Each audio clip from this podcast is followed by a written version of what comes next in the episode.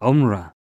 Umrah, or minor pilgrimage, Hajj being the major pilgrimage, is an act of worship which consists of ritual practices that are confined to the sacred mosque area only, namely entering the sacred state of purity, ihram, walking seven times round the Kaaba, walking seven times between the hills of As-Safa and Al-Marwa, and then having one's head shaved or one's hair cut short.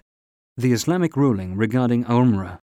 It is obligatory for those who can afford it once in their lifetime, and it is recommended to perform it again and again.